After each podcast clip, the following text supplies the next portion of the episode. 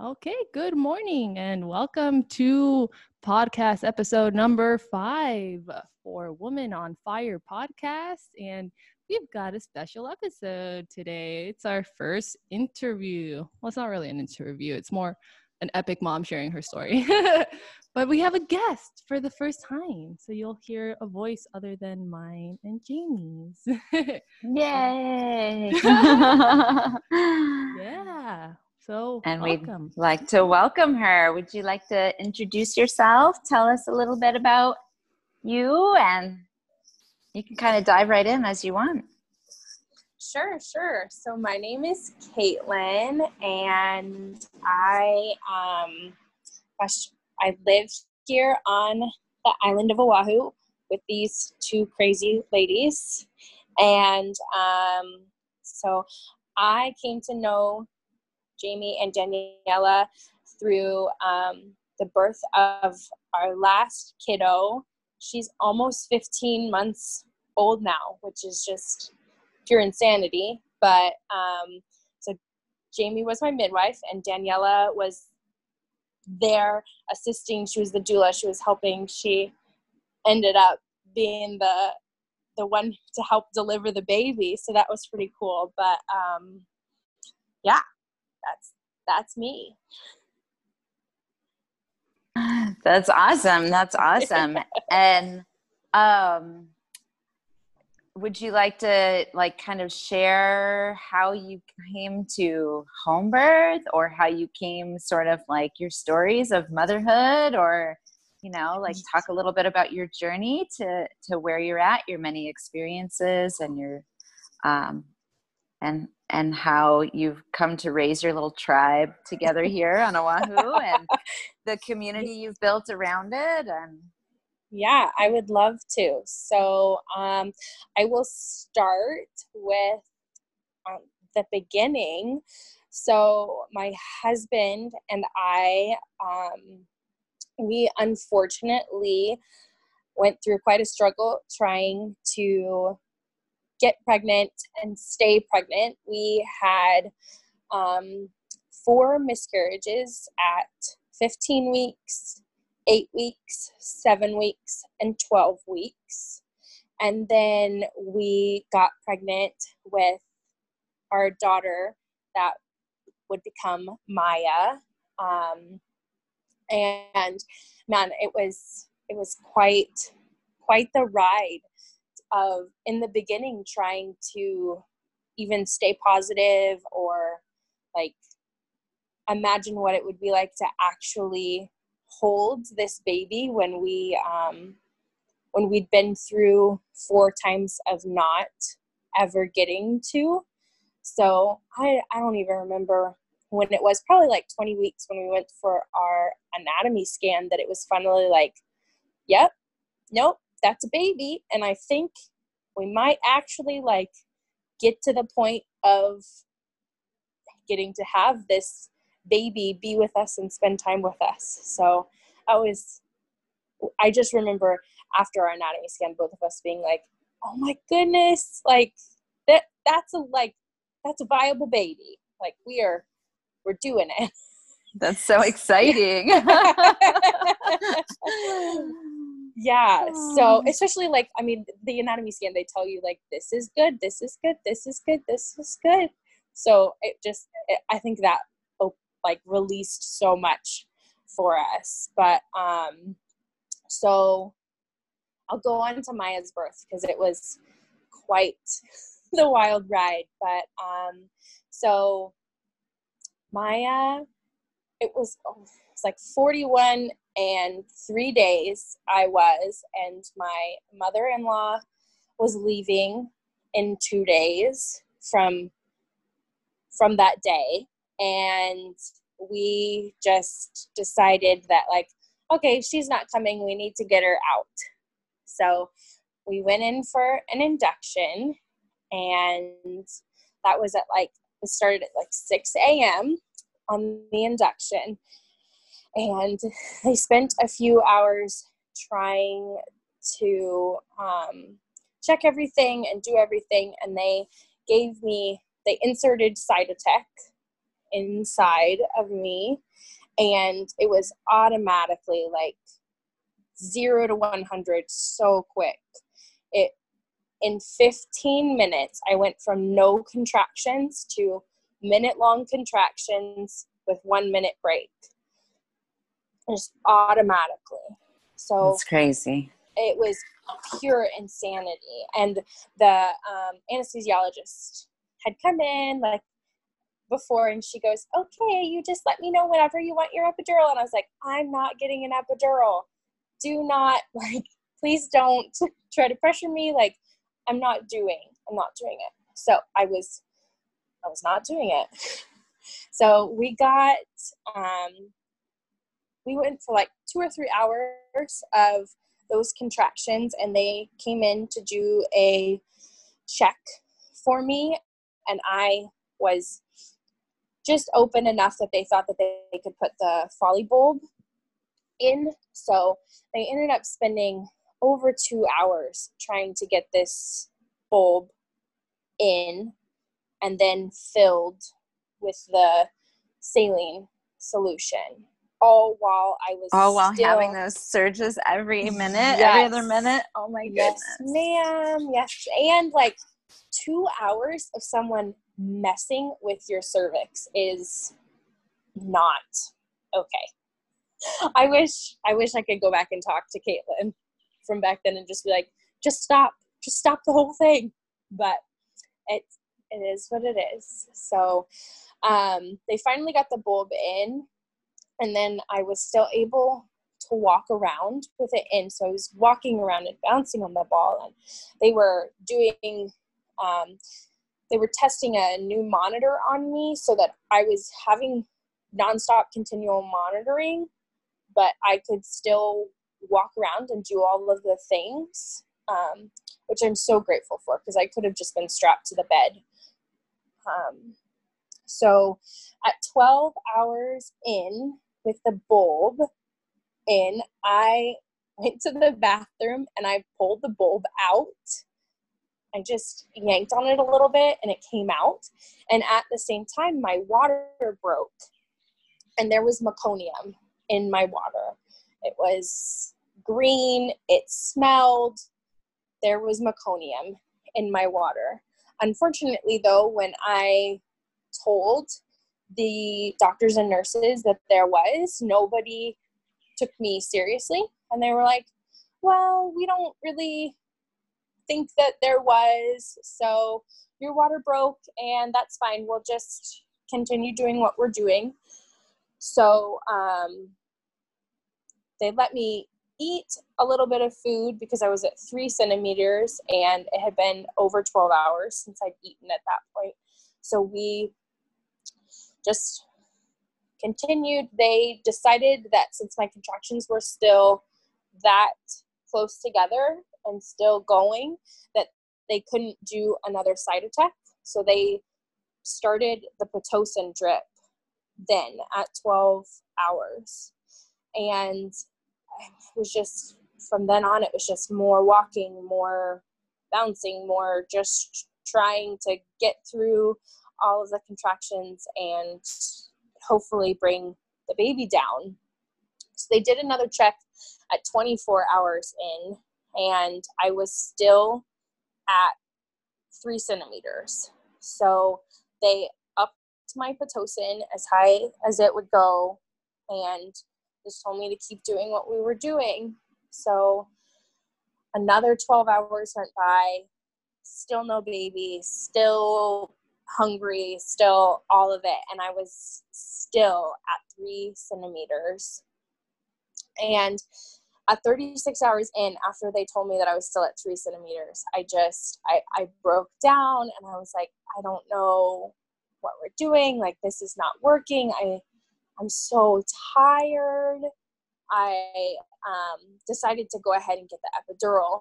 Then I something in my brain was just like, this is not going where it's supposed to be going like just just get the epidural so after i had my epidural i was able to like sleep which was so so so nice but um while I was sleeping, they started noticing that baby was decelling. Her her heart was not doing what it was supposed to. So they had me switch sides, switch sides, switch sides. And then they noticed that I had a fever. And then they noticed that I was getting too lethargic. So I, I think it was like you have to have like three strikes of this list of like being sick before they're like, oh no, you have to have a C section. So at 48 hours in, still at three centimeters, I had enough checks to go in for um, an emergency C section. So they took me in, and you have to go in like by yourself for the first few minutes while they start doing all of the things. So there I am, just like laying on the table, and they're they're not giving me any updates. They're not doing anything. And then all of a sudden they're like cutting cutting you open and you can't really feel anything except that like they're there doing these things. So it was pretty crazy. So then somebody left and went to get Robert and the poor thing, he walked in the room and my guts were like in a bowl and he like saw my intestines sitting in this bowl he walked over to me and he goes, "Oh my goodness, like this is happening." And I was like, "Yep, here for it. That's it." intense. That's intense. here for it.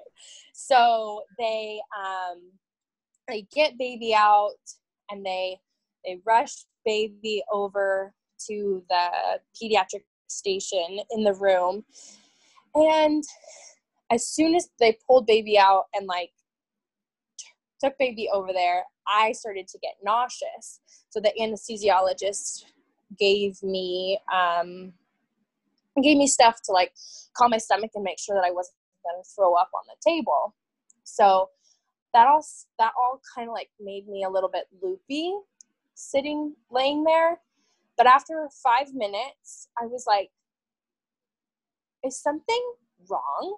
Like I don't hear the baby crying and they were like, "Oh well, they're trying to get baby to breathe," and I I'm like laying there looking at Robert, and I'm like, "It's been five minutes," and they like didn't even give us any information. Well, thankfully, right after I said something, baby started crying. Baby was breathing. So she felt your pull. She oh, felt your pull. Which and like maybe had I not been loopy, she might have been able to hear my voice before that. But she did. She did. So they get baby breathing and then they call my husband over there to like hold her for a minute while they're wrapping and cleaning and doing all of the things. So then they put her on the they put her on the cart and they wheel her past and this nurse looks at me and he goes, Here's your baby boy. And you can see him real fast before we take him to the NICU. And then they what? Yeah. wow. So uh, my loopy self sitting there, I guarantee it was like another five minutes, and I was like, "Did he just boy. tell me? Did he just tell me that this baby was a boy?" Like, right. did I like? Is it a boy? Do we not? And they were like, no, honey, it's a girl. I don't know why you said boy. Okay. so then they close me up and they do their count and they make sure they've got all of their things and then they um they they roll me over on my side and they take my epidural out and they're like we're just going to take your epidural out on the table. It's just what we do. You've got like 30 minutes, and by then you'll be in the recovery room and you'll have your morphine drip, and everything will be good. So they take it out and they switch me beds and get me back to the recovery room. And um, everything's just whirling around me. Everybody's doing all of these things. And it just happened like my C section happened in the middle of shift change. So then there was like the people who were with me before there and the new people who like were trying to like take over. So it was just a bunch of insanity. That um, sounds like a lot of people. I and it's a teaching. It was a teaching hospital. So well, like and where's your baby? the NICU. She's in the NICU. She's in the NICU with my husband.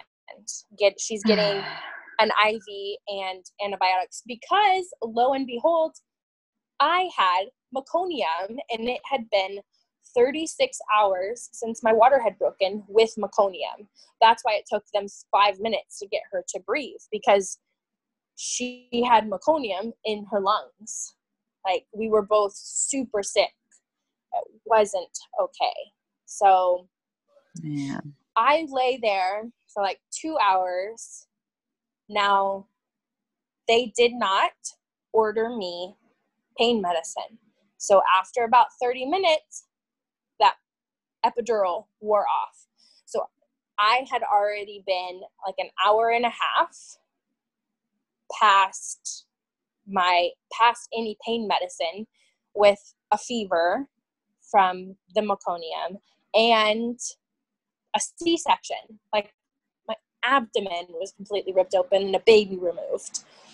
So they finally bring maya back in and she goes to nurse and like i've got people all over the place like making sure my uterus is clamping down like pushing on my uterus let alone like a new baby nursing that does that already.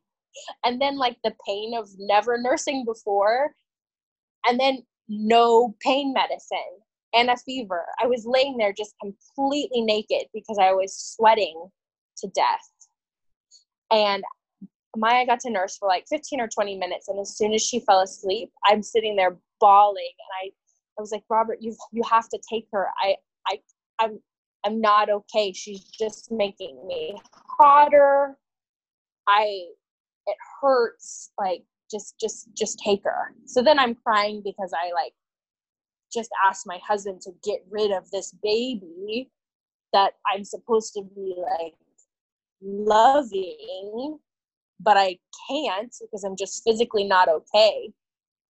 So, uh, and then they finally took me to mother baby unit, and my morphine drip was there waiting for me. Finally. Thank goodness. Man. How long journey. after the surgery did you finally get the morphine drip? Because I just want to highlight for people, like that was major It was ov- abdominal surgery. Yeah, so Right. it's It- totally it was understandable over that you four wanted someone else to take baby. Okay, four hours. yeah, like Wow. over four hours. Just like pure insanity. Like Mm, totally. Over four hours and then i had like i had the fever because we there was meconium like i was so sick and then they like i'm allergic to a couple of antibiotics and then i'm nursing so then they have to like figure out which antibiotics i can even take because of all of that so it was just so much insanity in those first several hours. And I was so sick that we ended up staying in mother baby unit for eight days. Like Maya was completely fine. She got that first round of antibiotics and they never even had to like look at her, give her another thing, do anything for her. But I spent eight days in the mother baby unit after that. So Wow, you took the hit for her.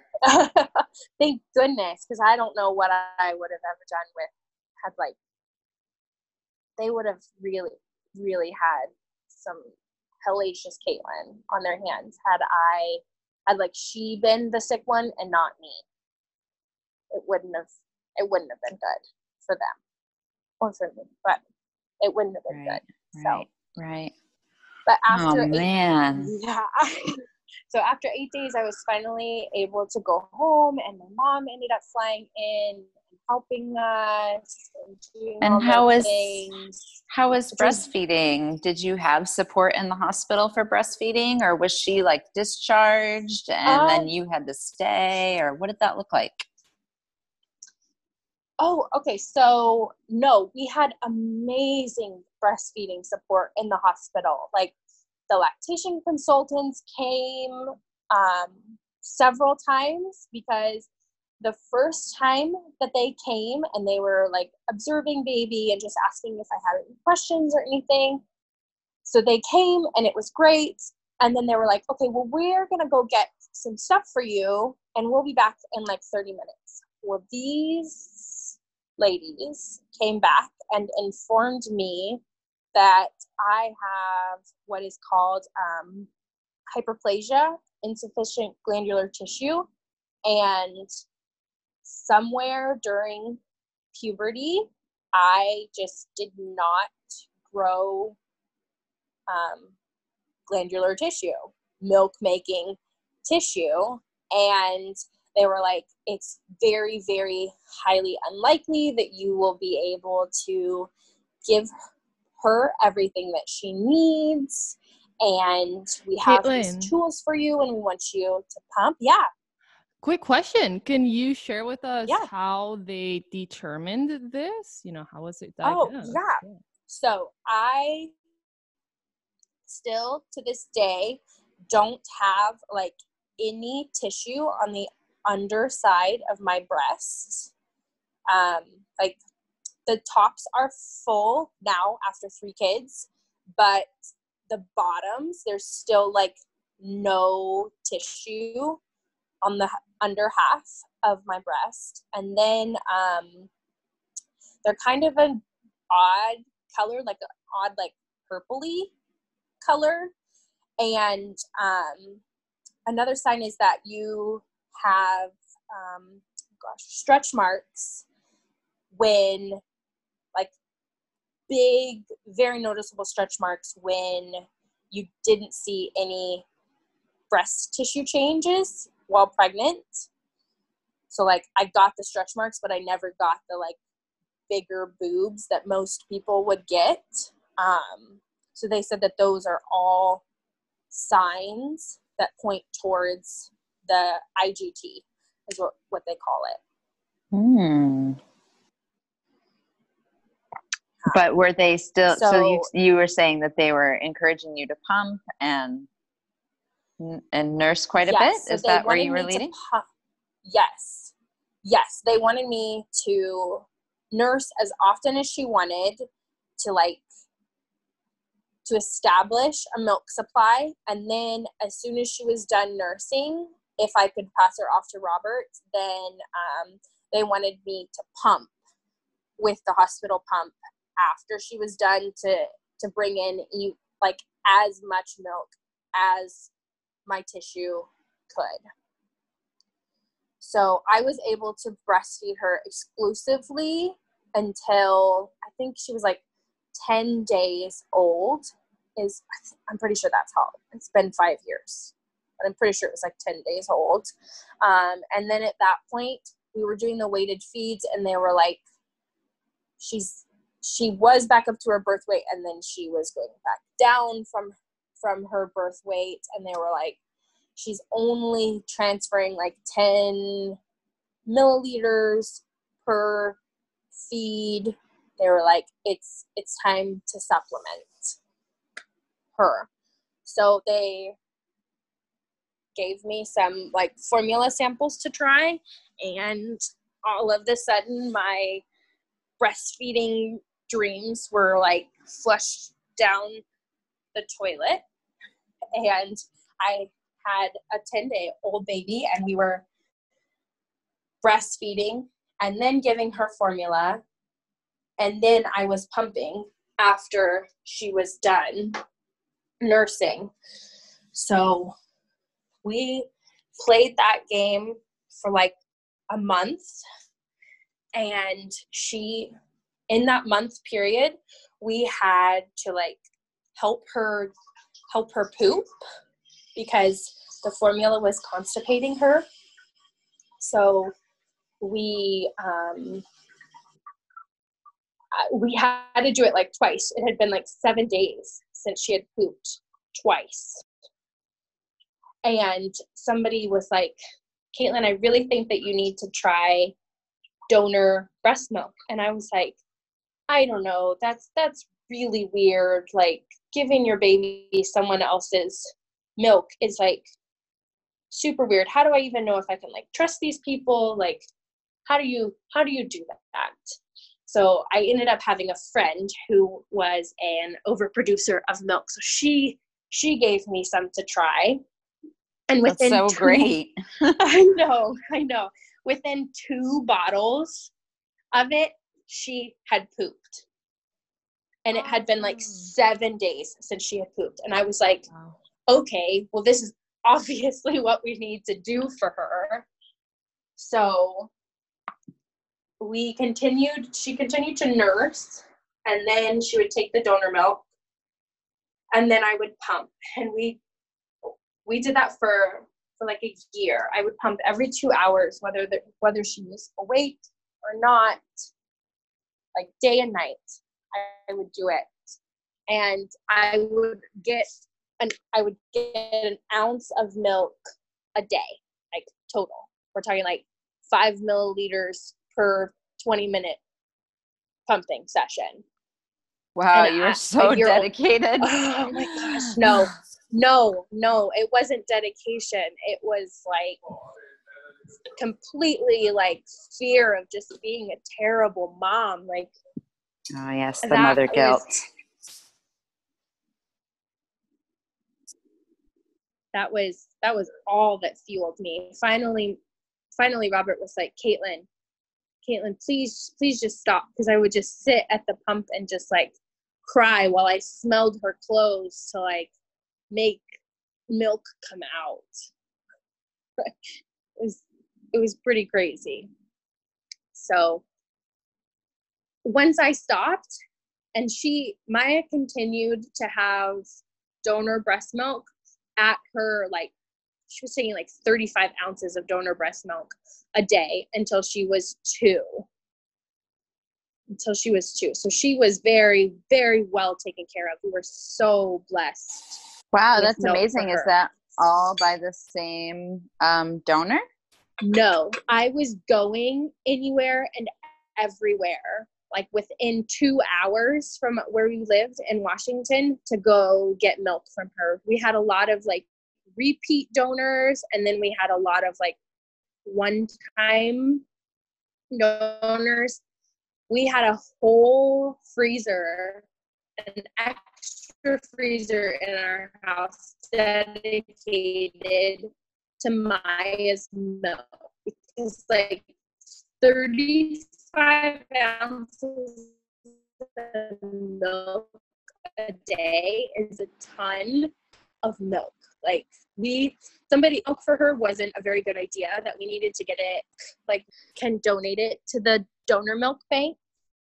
But they pasteurize the milk first at the donor bank so they heat it so it loses some of the health benefits once it's heated like that. And I know why they do it to keep everybody safe, but it, it just didn't seem right for us, let alone the fact that with her taking 35 ounces, it would have cost us like $1,500 a month to pay to get the milk from the donor bank. And that just is not, that was more than we were paying to live in our house. Yeah, that's that's quite a bit of money to set aside. yeah.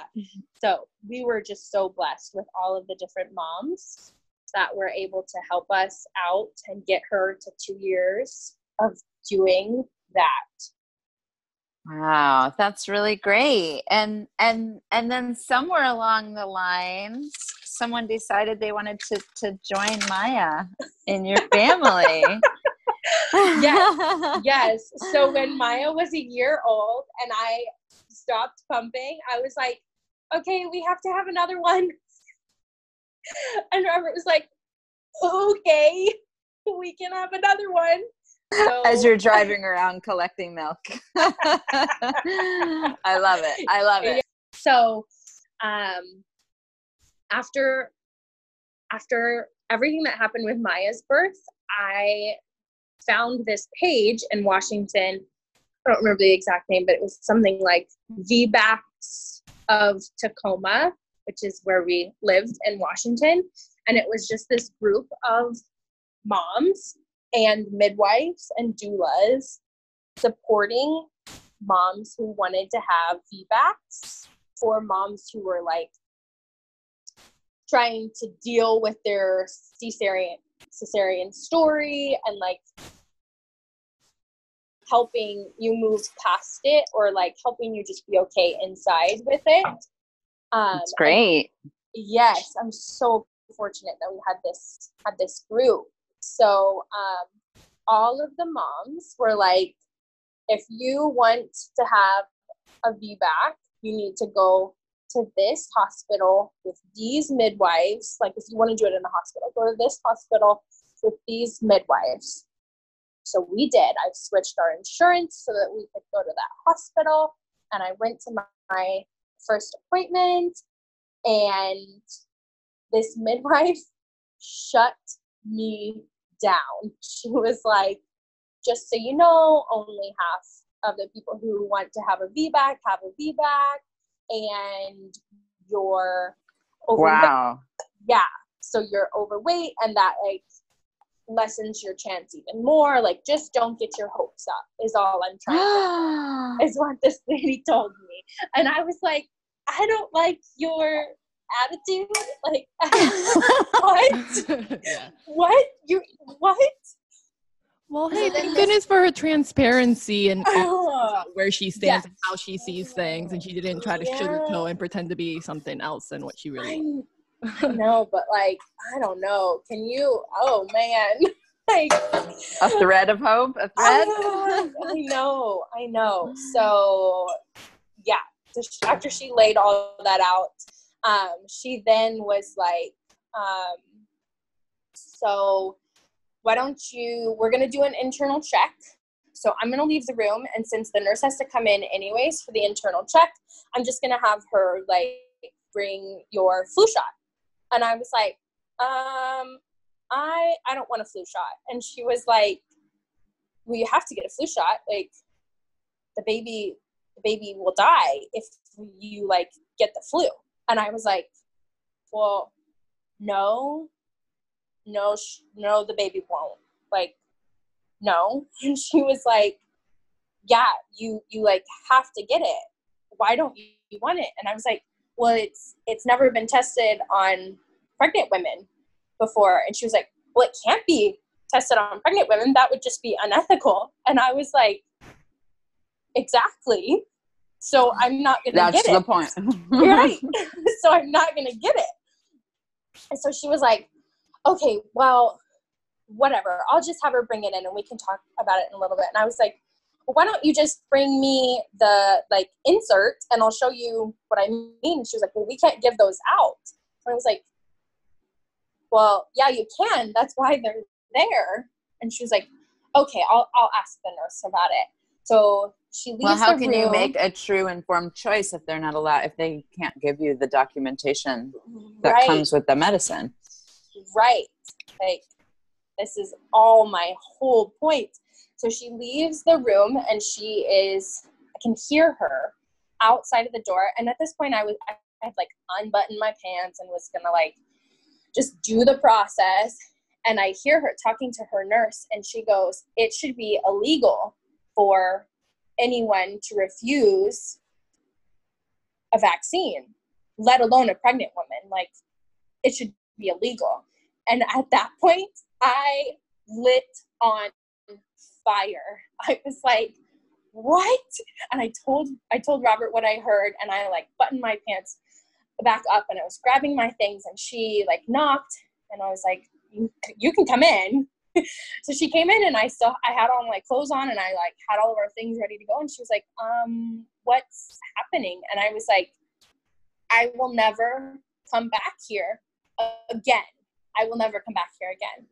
And she was like, um, Oh, okay. And we grabbed Maya and Robert and I left.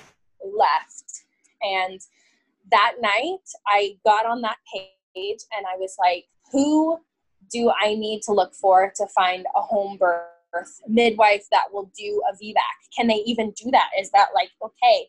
So everyone recommended this one midwife. So I reached out to her and we had like an like a just come and ask me questions kind of interview with her and it turns out that like 80% of her clients every year are home birth VBACs. And I was like, well, this is absolutely perfect.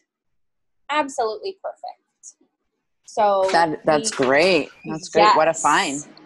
Yeah. So we um we ended up doing all of our prenatal care with her and everything was just great. Like she she still offered all of the blood work and everything and the anatomy scan and everything. So we were still able to do everything that we felt was right for that pregnancy. Like she even still did the glucose test, but greatly she did the glucose test without the food coloring and all of the extra stuff in the normal drink that you would get. Like from the doctor's office when you do it, which I thought was just like I was over the moon. I was like, this is like a crunchy midwife. This is all I all I could ever ask for. So we it was everything was just great. And um at 41 weeks, we started playing the game of like, okay, at 42 weeks in the state of Washington, your midwife can no longer attend your birth. So you either have to go unassisted at 42 weeks or you have to go in for a C-section. Like those are your only two options. They won't even induce you? No, you cannot induce a VBAC in the state of Washington. Now, this was three years ago. I can't speak for the rules now, but you could not induce wow. a VBAC in the state of Washington. They said it increased your chance of uterine rupture. Whether wow. now, whatever that means, whether it's like you have a one percent chance if you don't induce, and you have a two percent chance if you do. I don't know. I don't right. know. But they would. They they won't do it. So wow. We started playing the game of like, okay, well, he's got like seven days to come or I have to go back in for another C section. Because at that point, we didn't feel comfortable like making the unassisted decision. So, and she was, my midwife was also a naturopath. So she like, we started doing the black and blue cohosh, and then we started doing the black and blue cohosh homeopathics, and then she was having us do like nipple stimulation and all of these different things to try and get baby to come. I was, and at that point, I was working out so much. Like, I was like, if this sprint, if I can just sprint and get the baby to come, I'll just sprint and get the baby to come. If I can do burpees and convince him to come, I'll do burpees. Like, well, I'll do anything I can just to make sure that he's he's gonna come like he's supposed to. Um, so obviously nothing nothing did it. He wasn't ready. So um, the night before midnight, I would have turned 42 weeks.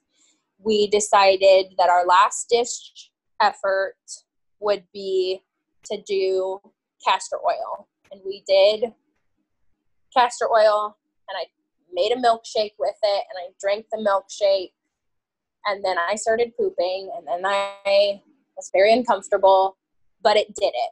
He, it was time, he was coming, everything was good. So labor, like, progressed all on its own, and the doula showed up, and then the midwives showed up, and we were just doing the actions. Like, we got Maya to sleep, and then I just labored through through the night and um, just everything was gentle and chill. Like I would go through a surge and then I would tell somebody a joke and it was just it was just so much different than I'd ever experienced with Maya.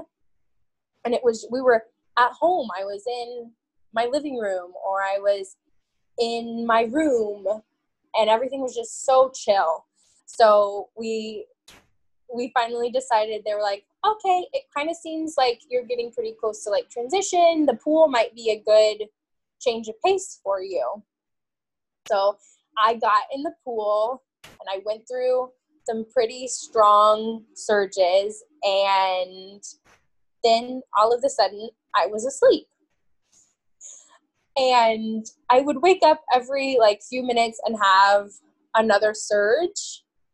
But finally, the midwife came in and she was like, okay, sweetie, like, we're not really sure what happened, but we think it might be time to get time to get out of the pool. We need to we need to assess assess the situation. So I got out of the pool and the moment I like stepped out, everything like picked right back up. It was like once I was standing and had to like open my legs to get out of the pool, I was like, oh, okay, like there they are. So I walked, I walked like six feet into the bathroom. And at this point, I'm like holding onto the wall, like squatting with each contraction. And I was like, I think it's time to push. Like, I think that that's what my body is telling me. And the midwives were like, okay, you think it's time to push? Let's just like, are you comfortable here or would you rather like walk over to the bed? And I was like, I think I want to go to the bed. So we walked over to the bed and they were like, um, we're just gonna like check while you get comfortable, like not gonna touch anything, just like see see what we can see. And she was like, Oh, there's a head. And she's like, Oh, there's a head. And I was like, Oh, here's a contraction and I'm pushing the baby out right now. she's like, slow down. I was my entire oh. body at this point, like fur had started to kick in and like he was coming. Like there was no stopping it. My entire body was pushing and they were like everybody in the room like Caitlin, slow down. You're gonna like rip end to end. Like just slow down. Breathe. So I like I took a breath and as the next contraction came, I just like I didn't stop anything from happening, but I just focused on my breath.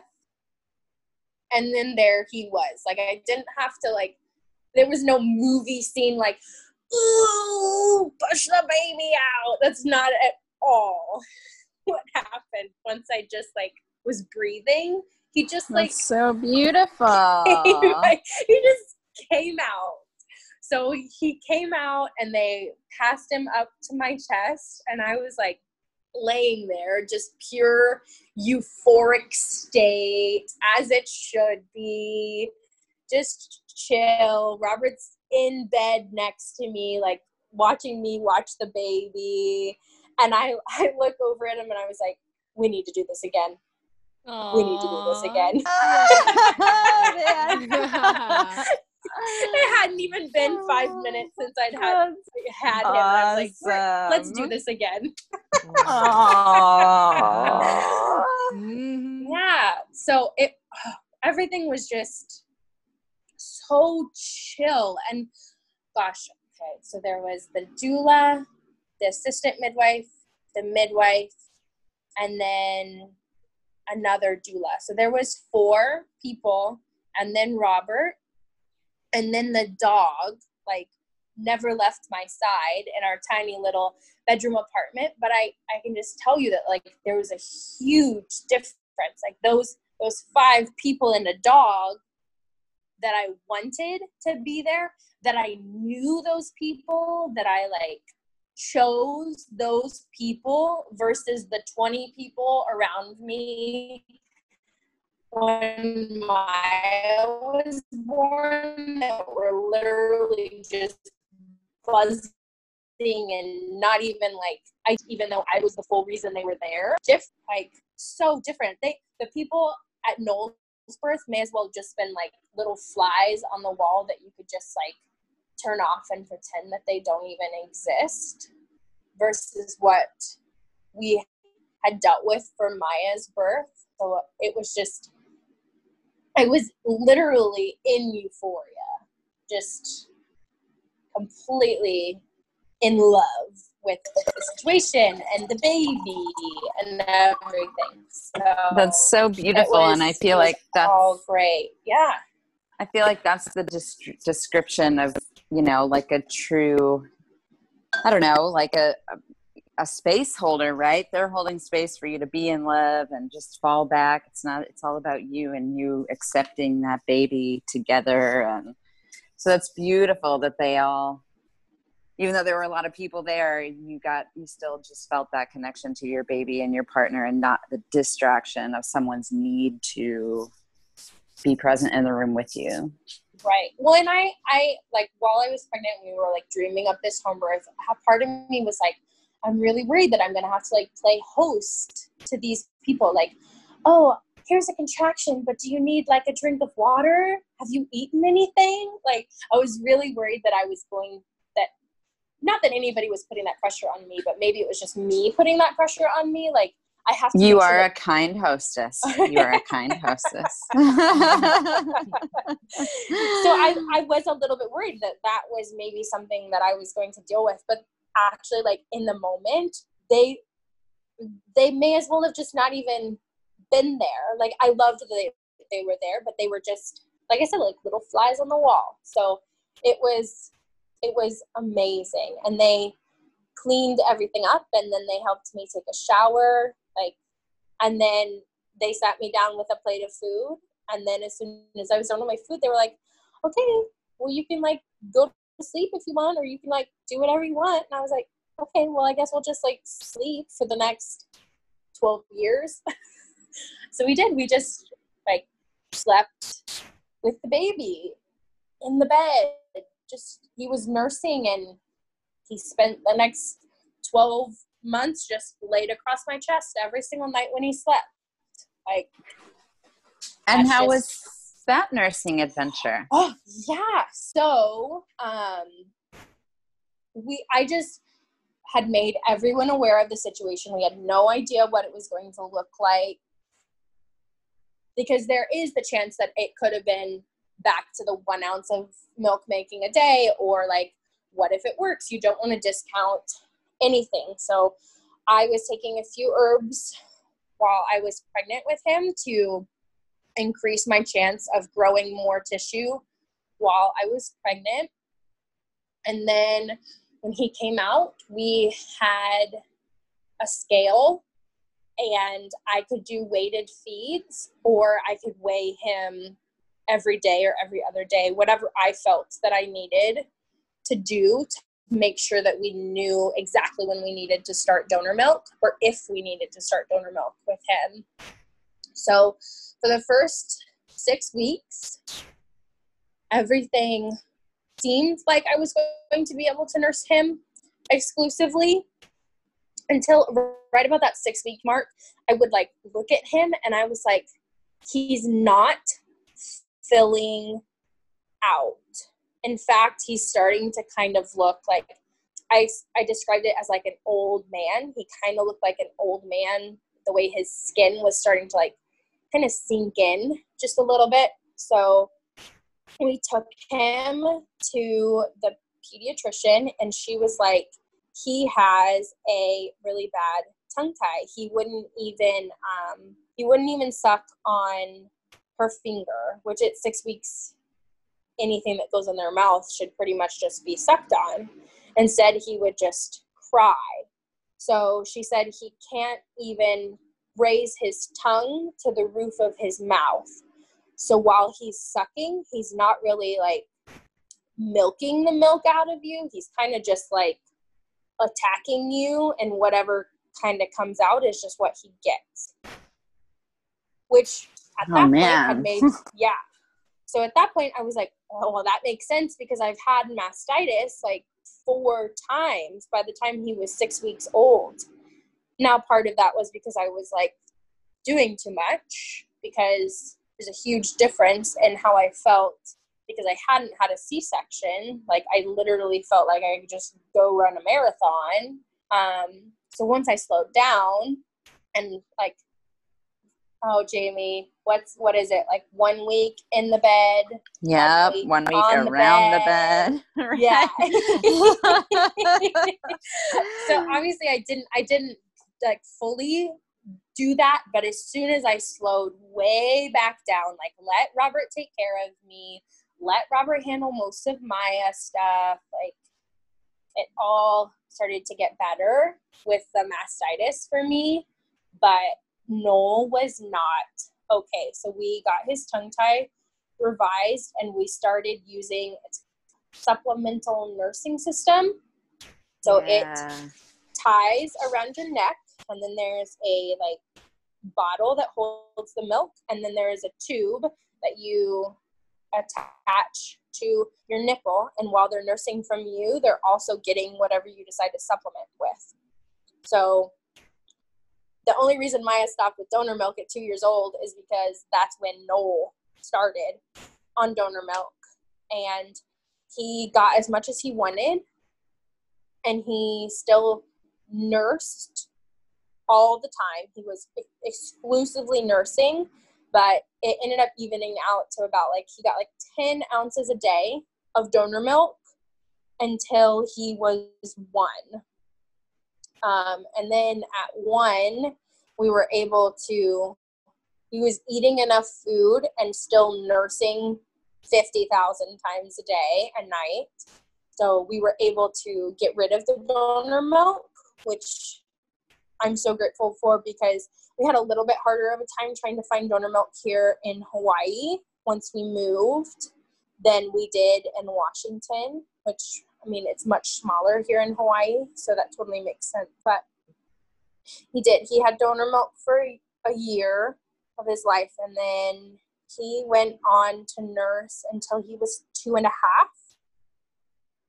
So that's so great. And yeah. that was through yes another pregnancy. A whole entire another pregnancy. Yeah. And did you after, ever think that that did you ever envision that that would happen and that you would you know not dry up and all that? Did you i mean is that you just followed no, your your truth?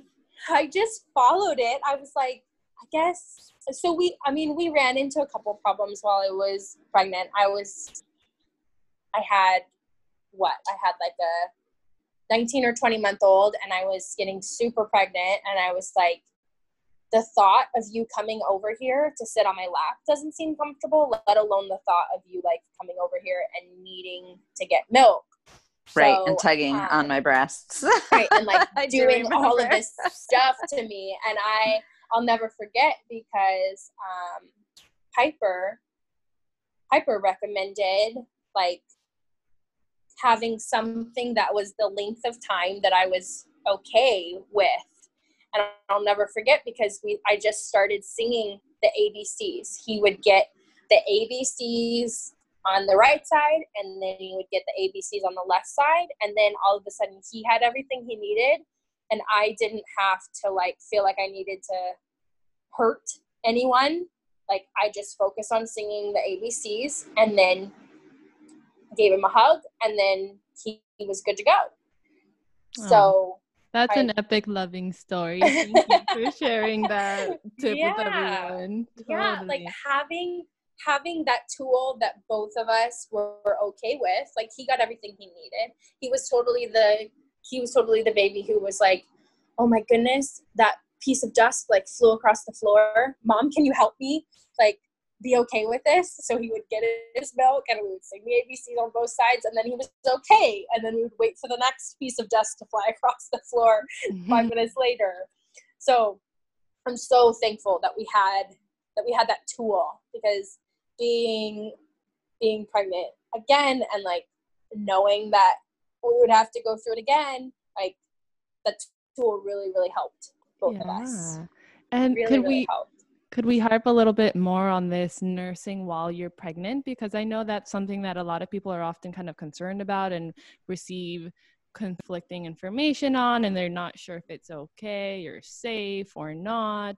And I mean, you also have you know a history of experiencing miscarriages so that's right. you know another factor that people get concerned about so can you speak to your experience navigating that if you had any thoughts or concerns and how you worked through them yeah so i think i remember talking to at this point so at this point i was pregnant with our third kiddo and jamie was our midwife and doing appointments for us. So I remember asking Jamie, like, I know that this is okay, but is there anything that I need to like know about being pregnant and nursing? And we just kind of had like an open conversation about it. At this point, like I really knew that it was okay. I I had read enough and known enough and investigated enough that I, I knew that it was okay and that it was normal. Like it was possible to have everything just be normal with that happening. So we had an open conversation about like what we had heard or what a doctor, like an OB would tell you about it and what they would recommend.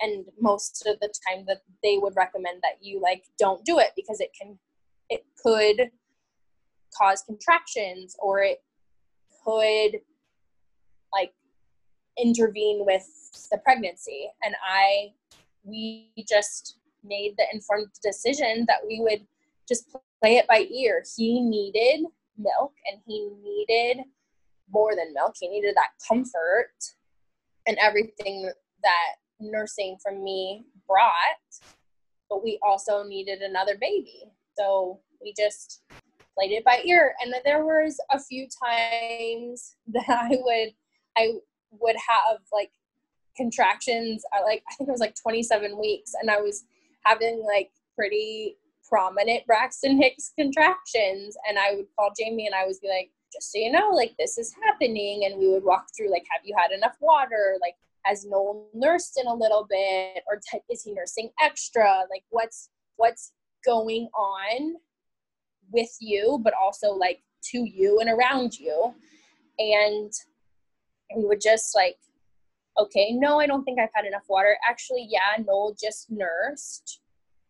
So maybe we just need to take a break for a little bit and just make sure that everything is okay. And for a little bit, I mean like maybe he needs to wait like an hour or two to nurse again so that we can get this, get these brought back down just to be not noticeable. Like so everything was just was just okay. We were just following my own intuition.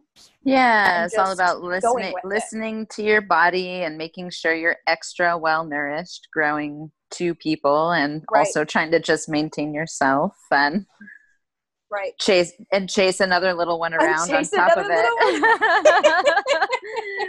who is this amazing little like bright spirited child. So it's yeah so really a lot of it you know balancing and trying to make sure that you're tuned in that you get right. to also listen to your body while managing all these other little busybodies because you were also home alone quite a bit yes. during your third yes. pregnancy Yes, I don't think we mentioned this, but Robert is in the army, so it's there's a whole lot of like here today, gone tomorrow. Like, oh, uh, just so you know, we're leaving in like 24 hours to be gone for a month.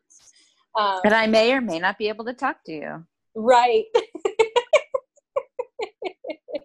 yeah. So there was a whole lot of that while we were pregnant with Cedar. So a whole lot of that. So, but with Cedars, was Daniel, was there anything else that you wanted me to talk about with the nursing or any of that before I jump into Cedar's story?